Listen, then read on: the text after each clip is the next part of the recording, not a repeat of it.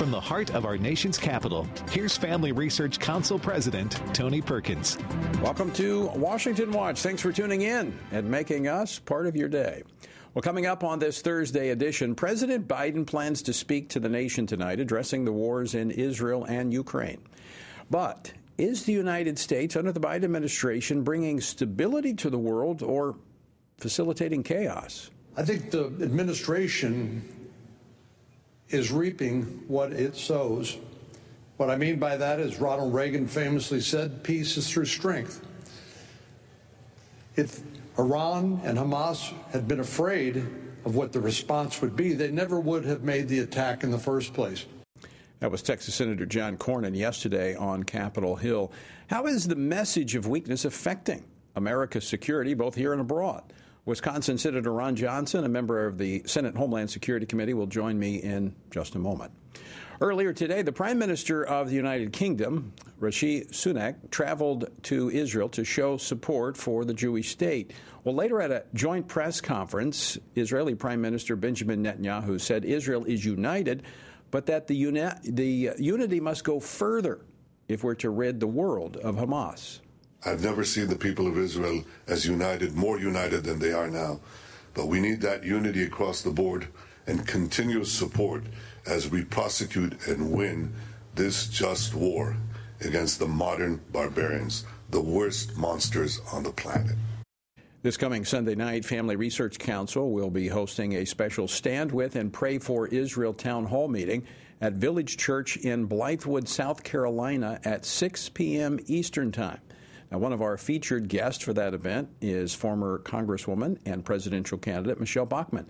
She'll join me later in today's program to share why we must pray for and stand with Israel. You know, history is a great instructor. We can gain a better understanding of what is actually happening today if we know the history of what has happened in the past. It's helpful to know the events and the actions of the past that shaped the course for present-day events. And we're going to explore the modern state of Israel and the mandate for Palestine and the global policies that have brought us to this moment with Dr. A. J. Nolte, professor at Regent University. And finally, as the images of the atrocities in Israel combined with the growing drumbeat of global conflict saturate the news, you know, parents and grandparents need to be paying attention. I think we need to be having some conversations with our children and grandchildren. FRC's Dr. Jennifer Bauwens, a clinician providing trauma-focused treatment for children, joins me for that important discussion a little bit later. Our word for today comes from Ephesians chapter 4. Let no corrupt word proceed out of your mouth, but what is good for necessary edification, that it may impart grace to the hearers. And do not grieve the Holy Spirit of God, by whom you were sealed for the day of redemption. Let all bitterness, wrath, anger, clamor, and evil speaking be put away from you with all malice. And be kind to one another, tenderhearted, forgiving one another, even as God in Christ forgave you. Now, did you notice what was sandwiched between allowing no corrupt word, meaning worthless or words lacking grace, to come out of your mouth, and that bitterness and wrath? Well, it's clear instruction to not grieve the Holy Spirit. Our words, whether worthless or idle or bitter or angry, grieve the Holy Spirit, which keeps us from living in the fullness of the Spirit of God. To join me each morning for a short devotional based upon our Bible reading plan, you can go to TonyPerkins.com.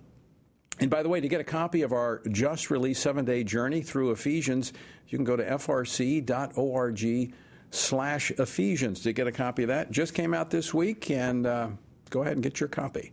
Go to frc.org/Ephesians. Well, following a whirlwind trip to Israel, President Biden is back in the White House today and expected to deliver a primetime address to the nation from the Oval Office this evening. Now, White House officials say the president will request Congress give close to $100 billion with the money earmarked for Israel, Ukraine, Taiwan, and the southern border. The president drew criticism yesterday in Israel when he announced plans to send $100 million to aid for Palestinian civilians, seemingly with no conditions regarding hostages held captive by Hamas. Now, joining me now to discuss this and more is Senator Ron Johnson of Wisconsin. He serves on 3 Senate committees, including the Senate Committee for Homeland Security and Government Affairs. Senator Johnson, welcome back to Washington Watch. Good to see you. And Tony, hope you're well. Doing quite well, thank you, given all things considered. You know, the president plans a speech tonight to the nation that will include significant spending. Your reaction? Well, first of all, I do appreciate the Biden administration's pretty much unequivocal support for the state of Israel after they've been attacked. It was a barbaric slaughter. I mean, there's no other way of laying that out. And what the civilized world has to do is they have to rally behind Israel and defend its right to defend itself and also hopefully destroy Hamas. I think most Americans want to support Israel. I think it's shocking.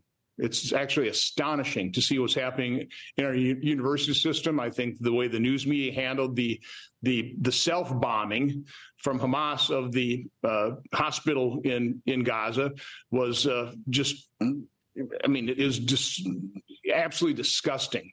What the mainstream media, the way they glommed onto that and blamed Israel right away. So, again, the main thing the U.S. has to do right now is show unwavering support for Israel's right to defend itself. And we deliver billions of dollars every year in terms of defensive support for Israel. I don't think there's a real emergency right now. There are certainly weapons, missiles for their Iron Dome, that type of thing that we should certainly be delivering to them. But I don't think there's any huge emergency in terms of providing billions and billions and billions of dollars to Israel right now. Are we funding both sides? I mean, you've made before this war broke out in Israel, you were raising concerns about the $6 billion that had been frozen, but the Biden administration unfroze, releasing it to Iran. Now, I know they haven't tapped into that yet, but they know it's coming. The Obama administration and the Biden administration, first Obama with the Iran nuclear agreement really transferred over $100 billion to the largest state sponsor of terror, Iran. Where do you think they spent that money? Not for the benefit of the Iranian people. The Biden administration, I think, quietly is also transferred through, again, relaxation of sanctions or allowing Iran to sell oil, also billions of dollars to Iran. Where do you think they're spending that money? So I think it's absolutely true that that Democrat administrations have helped fund this level of terrorism. I think it's indisputable. And they need to be held accountable for what they've done. So, Senator Johnson, help me understand, why do you think this administration and the Obama administration, they've had such a blind spot when it comes to Iran? I can't explain it. Again, they're trying to buy peace. You don't buy peace. As Reagan said, I heard him quote you earlier, you achieve peace through strength. Everything the Biden administration has done, I mean, I've said this in the past, if you were asked to develop or devise a strategy to destroy America, to weaken this country, you could not come up with a better game plan than what President Biden has been implementing. Wide open borders, flood of illegal immigrants, deadly drugs, the embarrassing and dangerous surrender in Afghanistan, which emboldened Putin, emboldens Xi, emboldens Iran and Hamas, 40-year high inflation and war on fossil fuel, which contributes to that inflation. I mean, everything that the Biden administration has done, and quite honestly, what radical leftism does around the world is destroy things.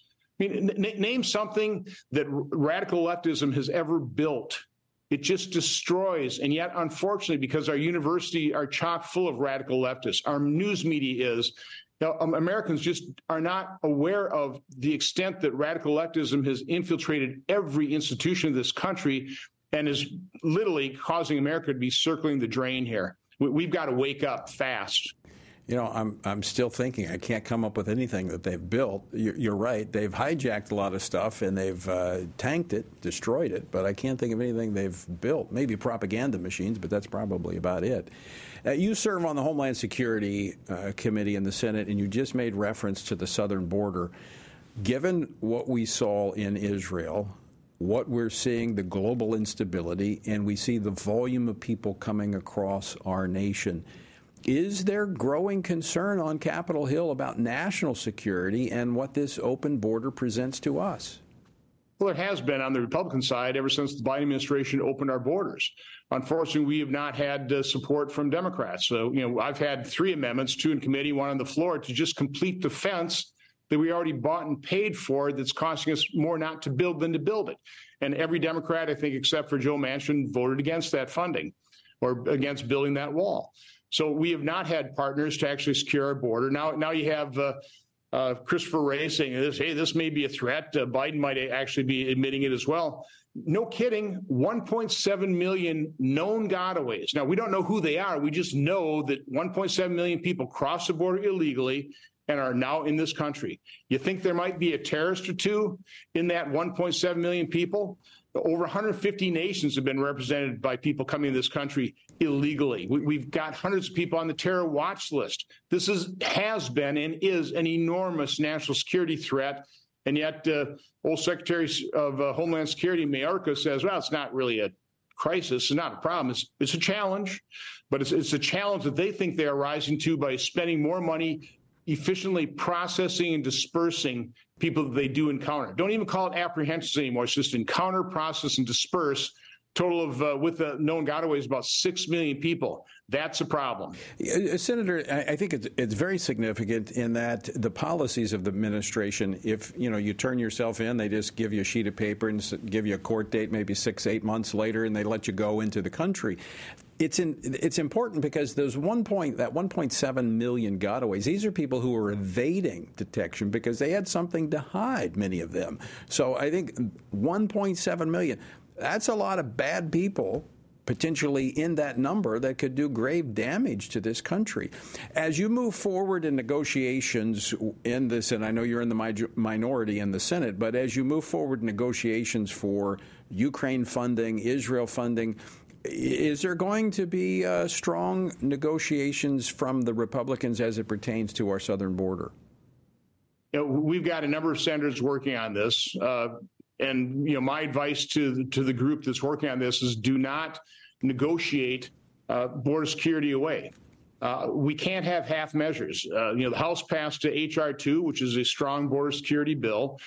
That's pretty much the minimum. We need to raise the standard from credible fear to pretty much what the asylum standard is, because most of the people coming here aren't even claiming asylum, but all they have to say is, well, I'm afraid to go home. Well, come on in. I don't even think they have to say that anymore. We have such an open border, which is just an invitation for more, which is why we've gone from what Jay Johnson said, 1,000 a day in 2014, where he said that was a really bad day for CBP, to over 10,000. Wow. An order of magnitude worse. And again, we have a president and Secretary of Homeland Security that won't even acknowledge it's a problem. It's just a challenge. Senator, I want to thank you for taking time to join us today. And obviously, this is something, as we see what's unfolding in the Middle East, what we saw happening in Israel, I think more and more Americans are going to demand something on our southern border. Appreciate you being on top of the issue. Stay well. All right.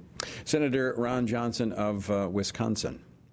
Hey, if you've not yet responded to our Washington Watch poll, now's the time to do it. Text poll to 67742. Let us know how you watch or listen to Washington Watch. It'll help us going forward. All right, coming up next, FRC's Dr. Jennifer Bauwens, an expert on trauma-focused treatment, will join me to discuss the worldwide violence and the bloodshed that we're seeing in the news constantly.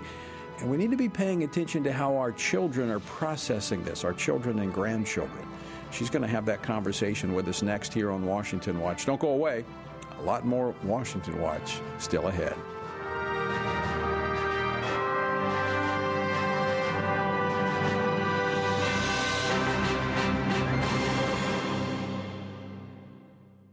Christians must be sure to faithfully think about the issues that have taken our culture and many of our churches by storm from a biblical perspective. Family Research Council's David Claussen, along with co-authors Denny Burke and Colin Smothers, released a new book, Male and Female, He Created Them, a study on gender, sexuality, and marriage to help Christians better grasp the Bible's teaching about these issues. This study presents a biblical view of homosexuality, transgenderism, and marriage. With this new resource, readers will be given guidance on specific questions related to preferred pronouns, identity, intersex conditions, and other matters that our churches must be discipling their members to respond to with love and biblical conviction. As part of the study, readers have access to supplemental videos by Dr. Albert Mohler, Dr. Heath Lambert, Reverend H.B. Charles, Dr. Christopher Yuan, Dr. Rosaria Butterfield, and others that expand and elaborate the themes of each chapter. To purchase a copy, go to hecreatedthem.org. Today we find that global persecutions of Christians is growing more menacing every year. Family Research Council's Lela Gilbert, Ariel Del Turco, and Lieutenant General Jerry Boykin's book, Heroic Faith, shares personal stories from those who have endured religious persecution and gives a close look at the dire situations Christians often face due to dangerous and sometimes deadly opposition to their faith. The book's true stories of persistence and faithfulness amidst crisis offer inspiration and hope. Heroic Faith also provides insights into the ideologies driving the hostility and persecution, what steps the U.S. government might take to help, and how readers can best respond to the struggles of the faithful. It is critical for us to learn from our brothers and sisters who are suffering deeply and to do whatever we can to help. You can get your copy of Heroic Faith wherever books are sold, or by going to frc.org/heroicfaith. Again, that's frc.org/heroicfaith. Men are constantly told that there is no place for their thoughts and concerns about abortion. However, this attitude ignores the fact that both women and men are deeply and personally affected by abortion. Furthermore, one does not have to be a woman to know that abortion ends the life of an innocent, unborn child. Every man has a role to play in protecting unborn lives and supporting the mothers in their families and greater community, which is why FRC's Center for Human Dignity has released a resource titled A Man's Guide to Standing for Life. This resource was created to help men positively address the topic of life. This guide will equip men with phrases to utilize or avoid, as well as practical tips for helping to protect life and the expectant mother or unborn child he knows. Every man has the opportunity to be an unborn baby's hero by stepping in to support a mother and speaking up for her child's life. Get this free guide at frc.org/pro-life men to learn more about the important role men play in protecting unborn lives.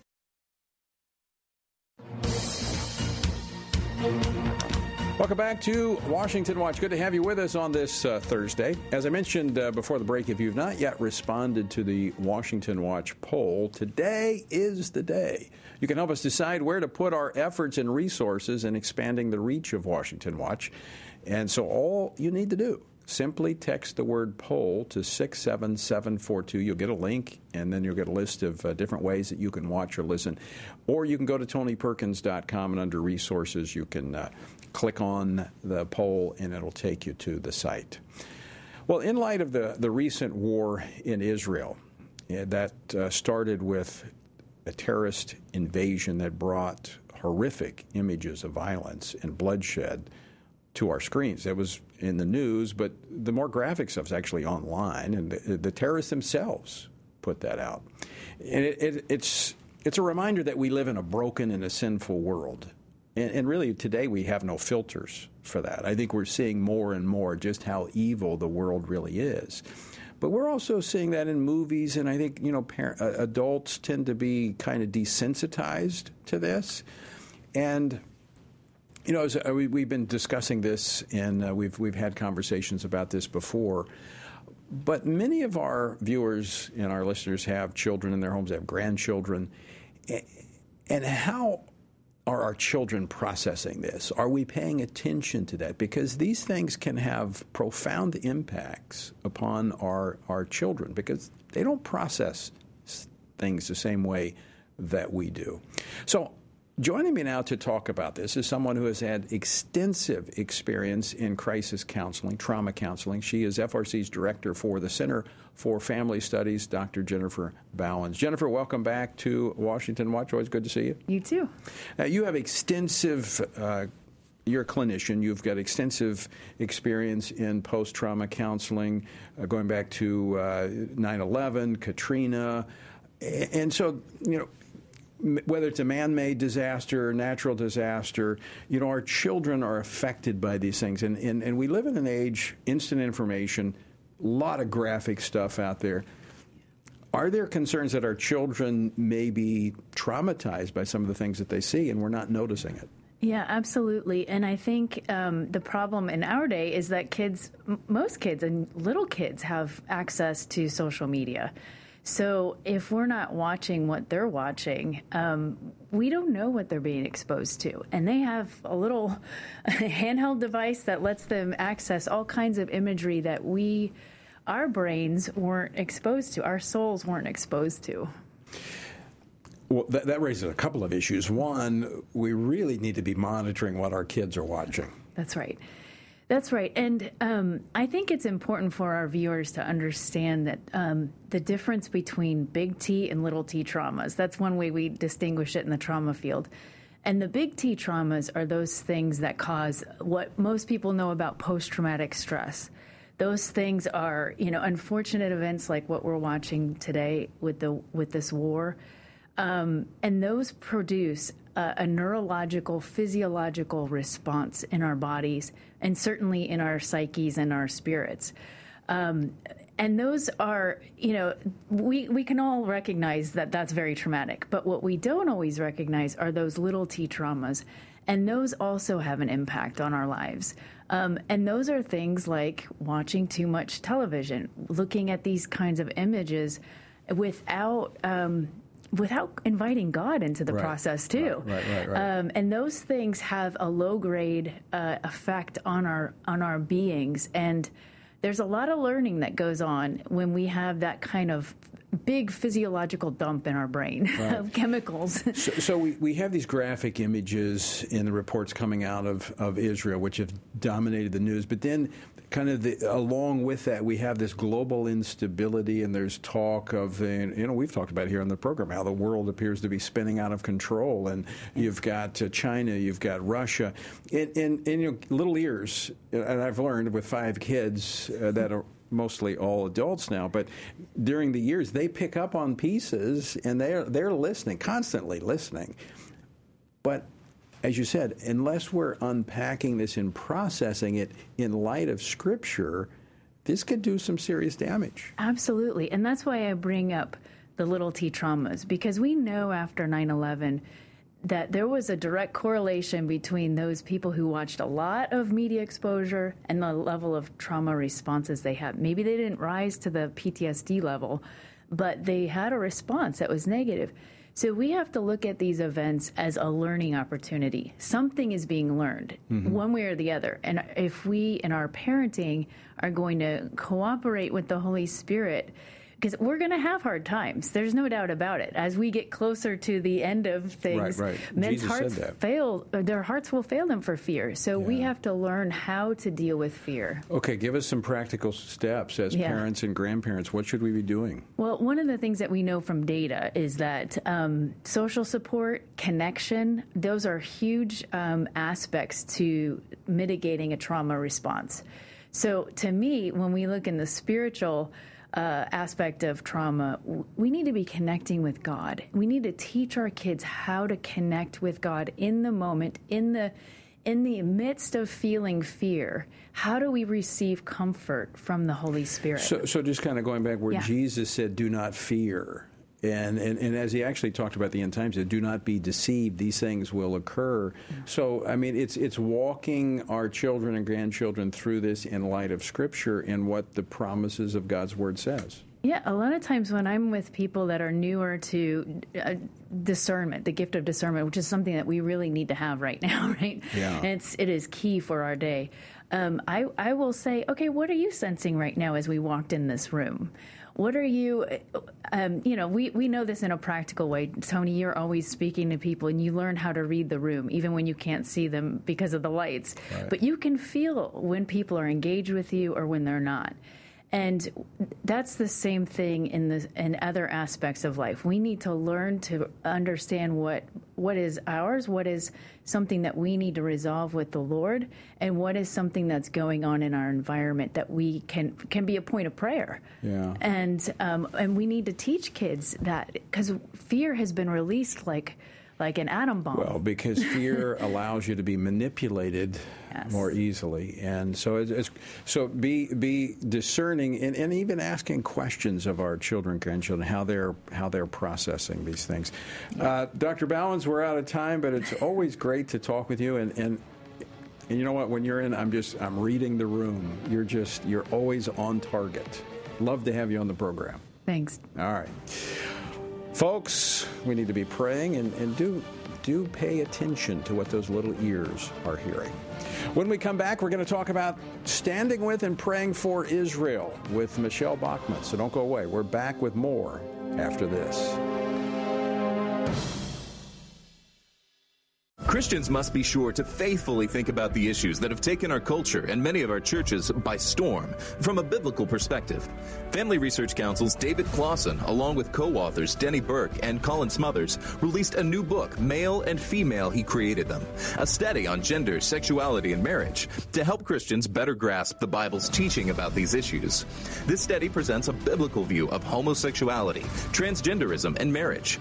With this new resource, readers will be given guidance on specific questions related to preferred pronouns, identity, intersex conditions, and other matters that our churches must be discipling their members to respond to with love and biblical conviction.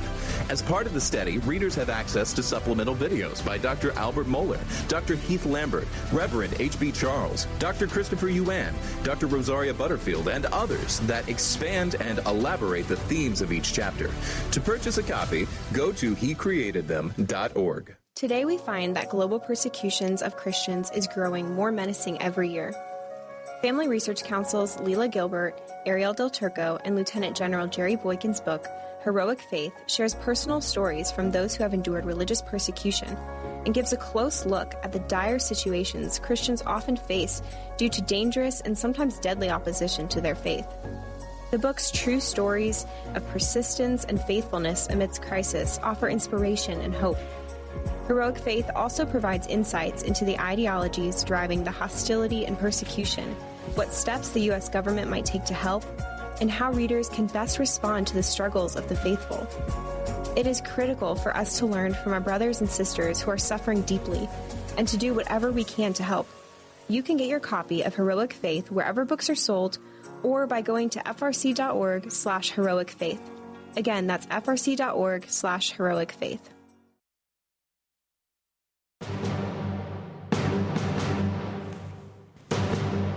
Welcome back to Washington Watch. Good to have you with us on this Thursday. Well, as Israel prepares for what many expect to be a long and protracted war following a brutal, barbaric terrorist attack, voices on the left continue to seek any opportunity to criticize the war-torn Jewish nation, even as it battles terrorists who question its very right to exist. Now, for decades, the United States has stood by the nation of Israel as its strongest and closest ally. Now, many on the left continue to push for this support to stop. So the question is, why must the United States remain steadfast in its support for Israel? Joining me now to discuss this, former Congresswoman Michelle Bachmann, who served on the House Intelligence Committee during her time in Congress. She is now the dean of the Regent University School of Government, and she is also the chair of the FRC Board of Directors. Michelle, welcome back to the program. Tony, thank you so much. A privilege to be with you. I want to play a clip from yesterday. I was up on Capitol Hill yesterday. I missed this protest. I was actually in the congressional building in which this took place yesterday afternoon.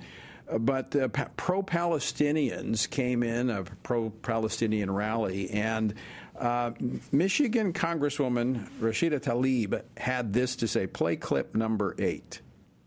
And so I'm telling you right now, President Biden, not all America's with you on this one. And you need to wake up and understand that. We are literally watching people commit genocide and killing the vast majority just like this, and we still stand by and say nothing. We will remember this, but all of you, you need to know, I swear to God, Allah, you are on the right side of history. Michelle, how do you respond to that? That is a United States Congresswoman. Yeah. In a government building. And she was clearly explaining that she was in full support of Hamas and what Hamas is doing. Hamas is Gaza. Gaza is Hamas. It doesn't mean that every person who lives in Gaza agrees with the Hamas government, but essentially it is a dictatorship. It is the Islamic State of Gaza. And she's in complete agreement with what they're doing with these crocodile tears. What she was doing, Tony, was propaganda. She was helping Hamas advance propaganda in the U.S. Capitol. She should be ashamed there should be censure of her. But the other thing is, she was asked very clearly by Fox News earlier what she felt about the babies that were killed and the individuals who were killed by Hamas. She wouldn't even dignify that question with a response. So she's very one-sided because she is pro-Hamas. She's been pro-Hamas since the day that she came into the United States Congress. And anyone, in my view, anyone who supports a terrorist organization themselves as a terrorist. They're a sympathizer aiding and abetting. She's aiding and abetting by advancing the propaganda of the Hamas network here in the United States government. She is inciting violence through her words. It's very dangerous, and the Republicans need to wake up and say something, but there needs to be a censure in the U.S. House. Michelle, I mean, for years there's been differences between the political parties, but there's some lines that, you know, haven't been crossed that we've come together. And one of those has been the long-time bipartisan support for our ally Israel. I want to ask you something, and you have great spiritual insight. What does this tell us about the spiritual state of America? Not just as one congresswoman, but the fact that she's been elevated to a position of influence, and she's not alone. There are others. Yeah. What does this say about the spiritual state of America? Well, it's not a good signal, and it shows really the failure of cultural diversity. We were all told diversity is our strength. Diversity of religion is our strength. That isn't true. That isn't what the founders said. The founders believed very strongly in religious tolerance, but on the foundation of a Judeo-Christian heritage. That's been pushed out by these leftists, by people like Rashida Tlaib. And the goal of Hamas is to conquer. They want to conquer Israel. They want to conquer the globe with Islam. She's a part of that same view. They don't just want to have tolerance. They want to push out the Judeo-Christian view here in the United States. She's a part of that effort. She's a part of that effort in her home state, but also in the U.S. Capitol. It's really disturbing to watch this, because this is someone who is advancing a movement that uses violence to achieve its ends. It isn't debate. I've gone on many trips and tours to Israel where we had bipartisan support of the Jewish state, both Democrat and Republican. Not anymore. There's a real change that's happened in the United States Congress, and there's a real change that's happened throughout America. And that's where Christians need to wake up, too, and take stock of what's going on, because our young people, our Christian young people, are being targeted with this propaganda that's being put forward, that really Israel and Hamas, they're co-equal partners. Israel's just as much at fault as Hamas. This is an absolute lie. And so we're swimming in a sea of lies, and it's important that churches, that Christian schools and universities teach the truth of what the Bible says about Israel, and also the historic truth, the political truth, the legal truth about Israel's right to her land. And there is never any justification. It doesn't matter what it is. There's no justification for what Hamas has done and is doing even today to Israel. Well, and that is going to be the focus of our prayer time and our conversation on Sunday night at 6 p.m. Eastern Time. You're going to be there. General Jerry Boykin will be there as we have a special town hall event, Stand With and Pray for Israel. Michelle, I look forward to seeing you there. I do, too. Thanks so much, Tony. And, folks, you can join us, too. Go to prayvotestand.org/townhall to find out how you can join us this coming Sunday night as we stand with and pray for Israel. Don't go away. We're back after this. Christians must be sure to faithfully think about the issues that have taken our culture and many of our churches by storm from a biblical perspective. Family Research Council's David Claussen, along with co-authors Denny Burke and Colin Smothers, released a new book, Male and Female, He Created Them, a study on gender, sexuality, and marriage to help Christians better grasp the Bible's teaching about these issues. This study presents a biblical view of homosexuality, transgenderism, and marriage. With this new resource, readers will be given guidance on specific specific questions related to preferred pronouns, identity, intersex conditions, and other matters that our churches must be discipling their members to respond to with love and biblical conviction. As part of the study, readers have access to supplemental videos by Dr. Albert Mohler, Dr. Heath Lambert, Reverend H.B. Charles, Dr. Christopher Yuan, Dr. Rosaria Butterfield, and others that expand and elaborate the themes of each chapter. To purchase a copy, go to hecreatedthem.org. Today we find that global persecutions of Christians is growing more menacing every year.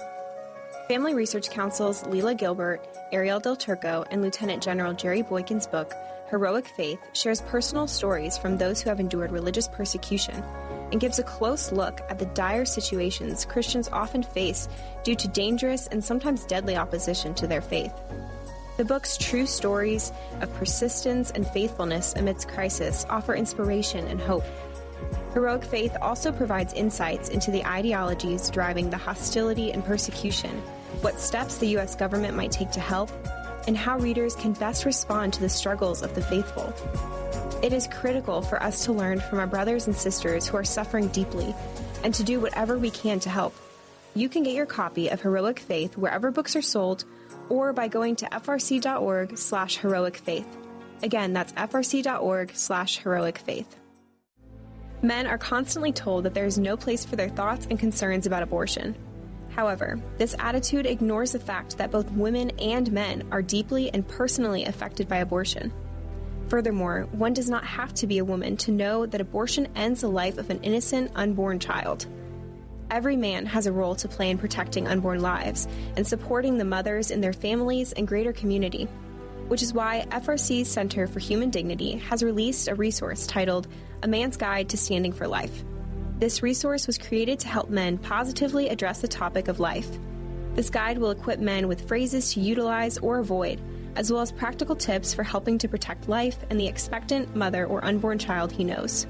Every man has the opportunity to be an unborn baby's hero by stepping in to support a mother and speaking up for her child's life. Get this free guide at frc.org/pro-life men to learn more about the important role men play in protecting unborn lives.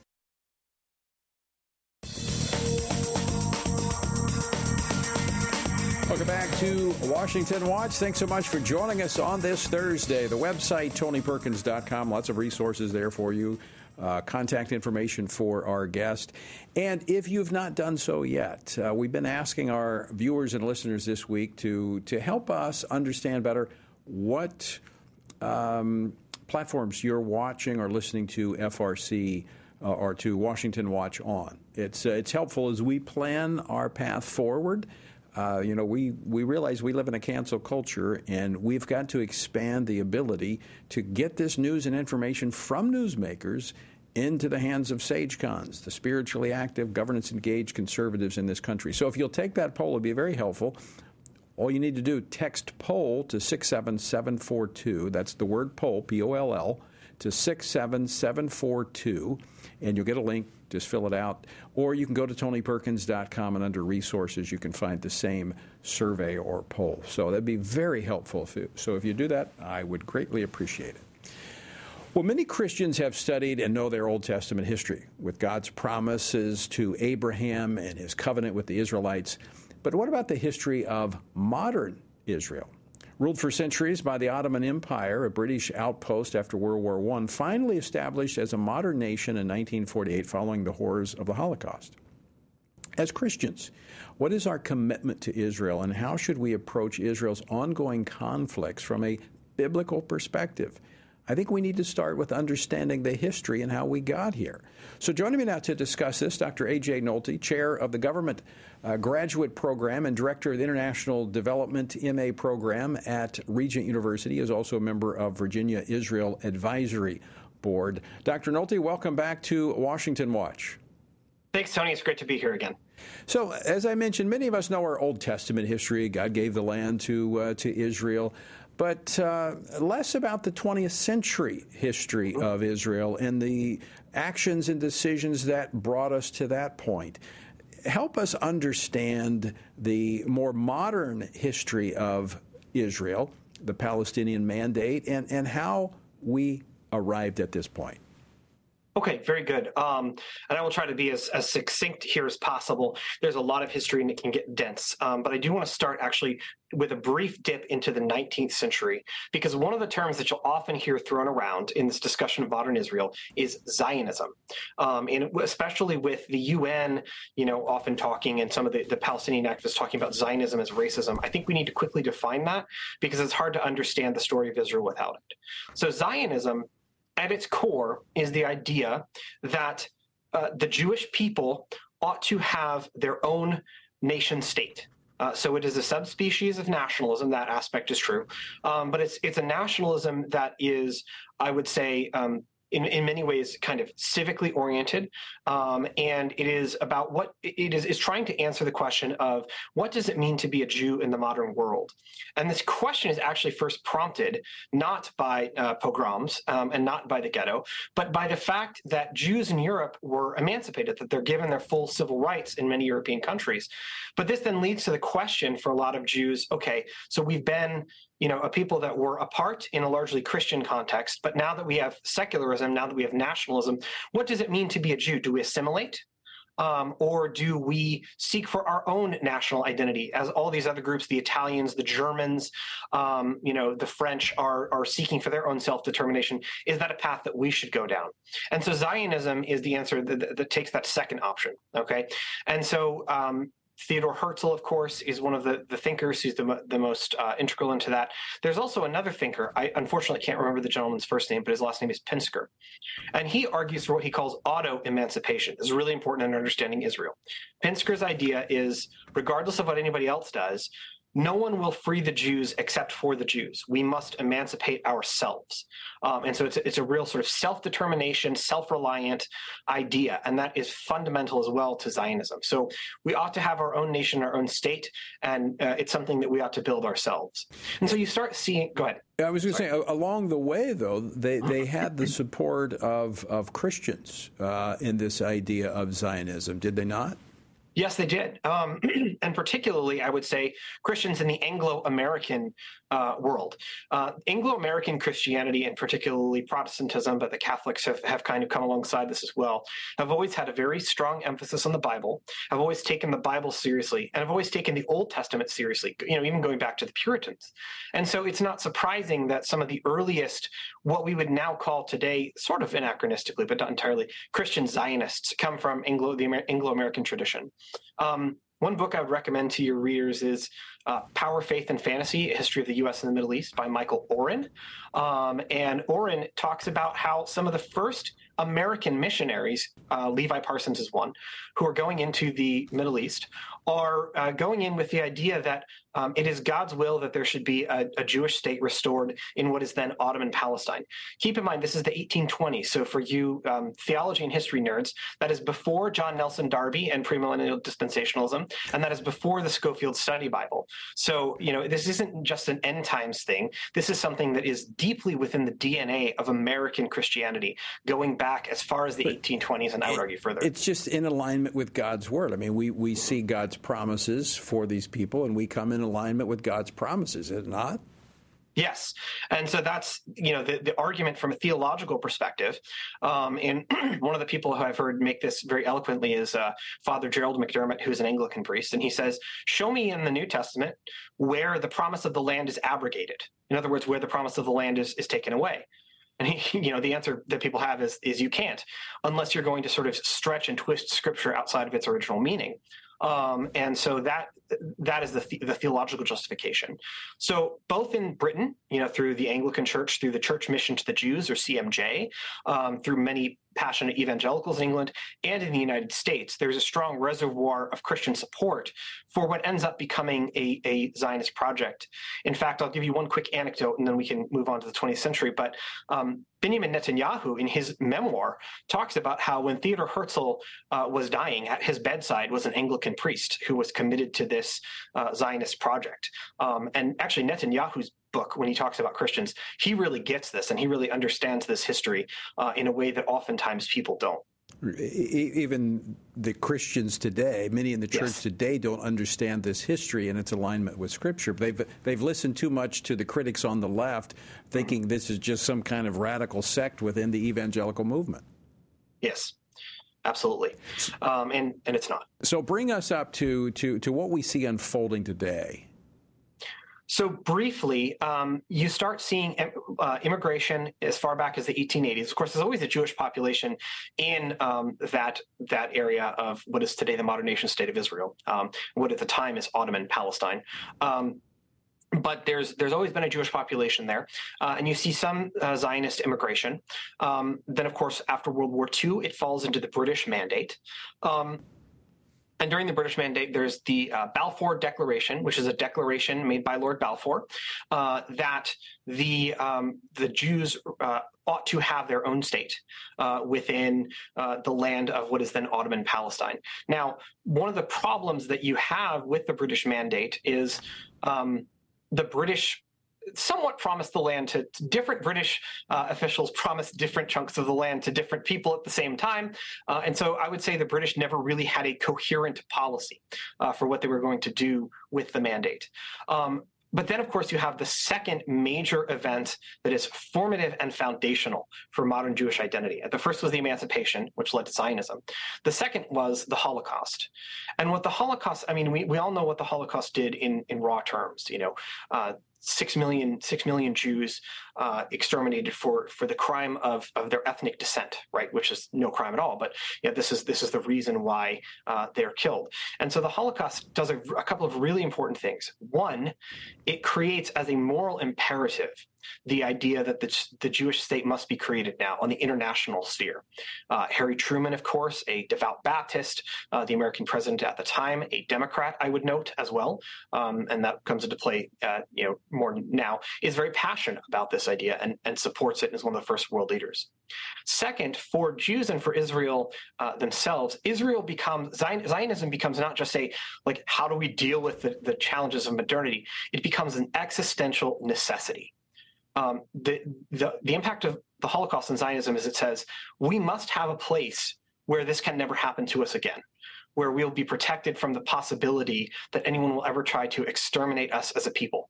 And so that is what Israel becomes. It becomes, in essence, a lifeboat, a place where any Jew, no matter how bad their circumstances in the other countries of the world that they're living in, has a place where they can go.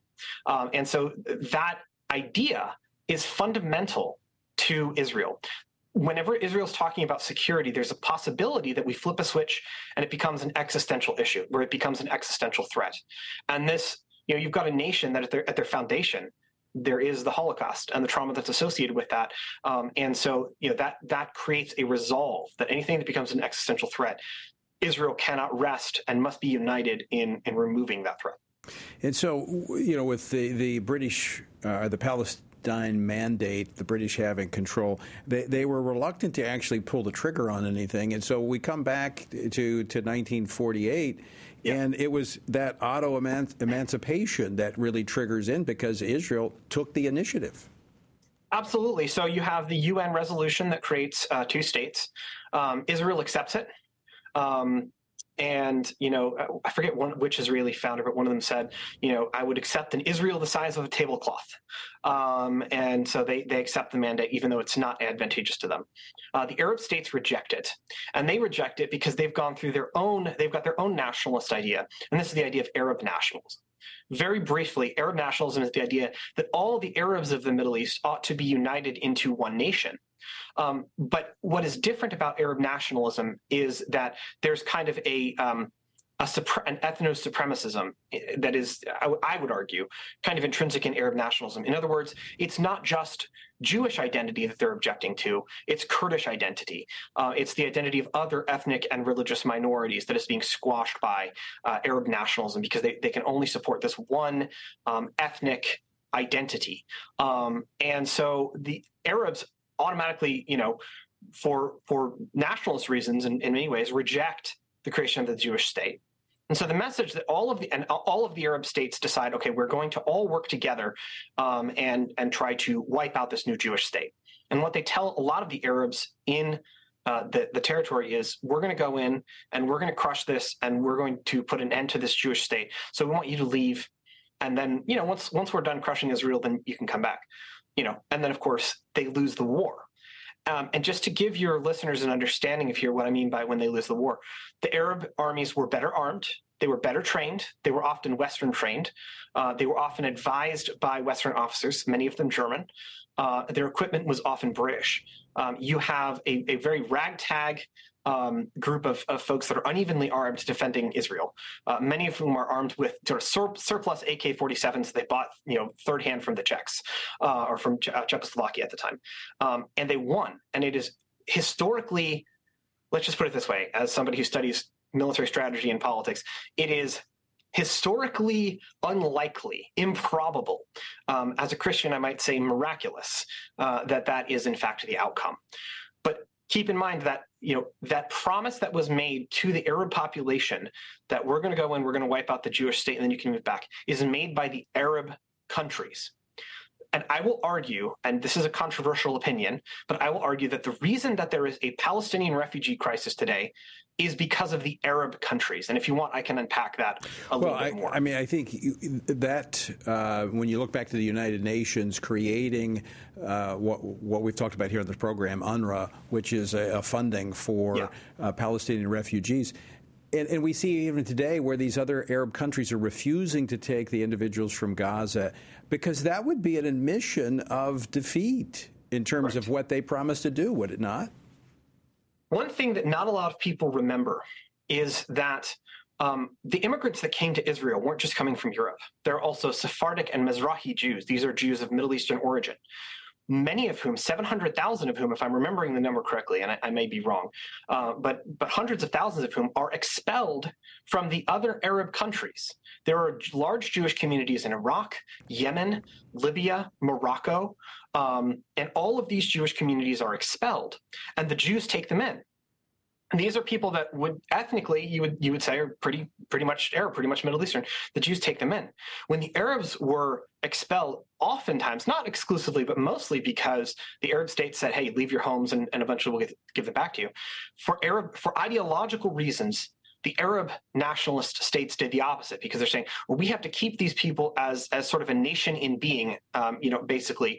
We'll keep them as refugees, because if we integrate them, then we're acknowledging that we're never going to be able to take Israel back and we're never going to be able to take them out. They try twice more. They in 67 and 73, they fail. And it's really in the process of that this goes from an Arab nationalist thing, where the idea is we're going to have one unified Arab nation of which this is going to be a province. And then you start to see the birth of a separate, distinct Palestinian nationalism. But I would argue that kind of happens as Arab nationalism as an ideology just fails.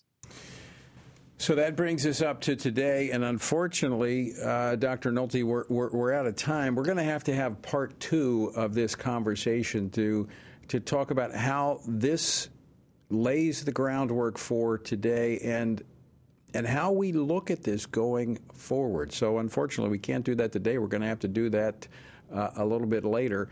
Dr. Nolte, always great to talk with you, and make a note of where we stopped, because that's where we're going to pick up next time. Absolutely. Thanks for having me, and I hope this history is helpful for your audience in understanding what's happening. Absolutely.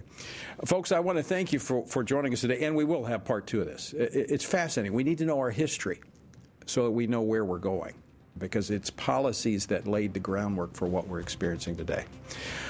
All right, until next time, I leave you once again with the encouraging words of the Apostle Paul found in Ephesians 6, where he says, when you've done everything you can do, when you've prayed, when you've prepared, and when you've taken your stand, by all means, keep standing.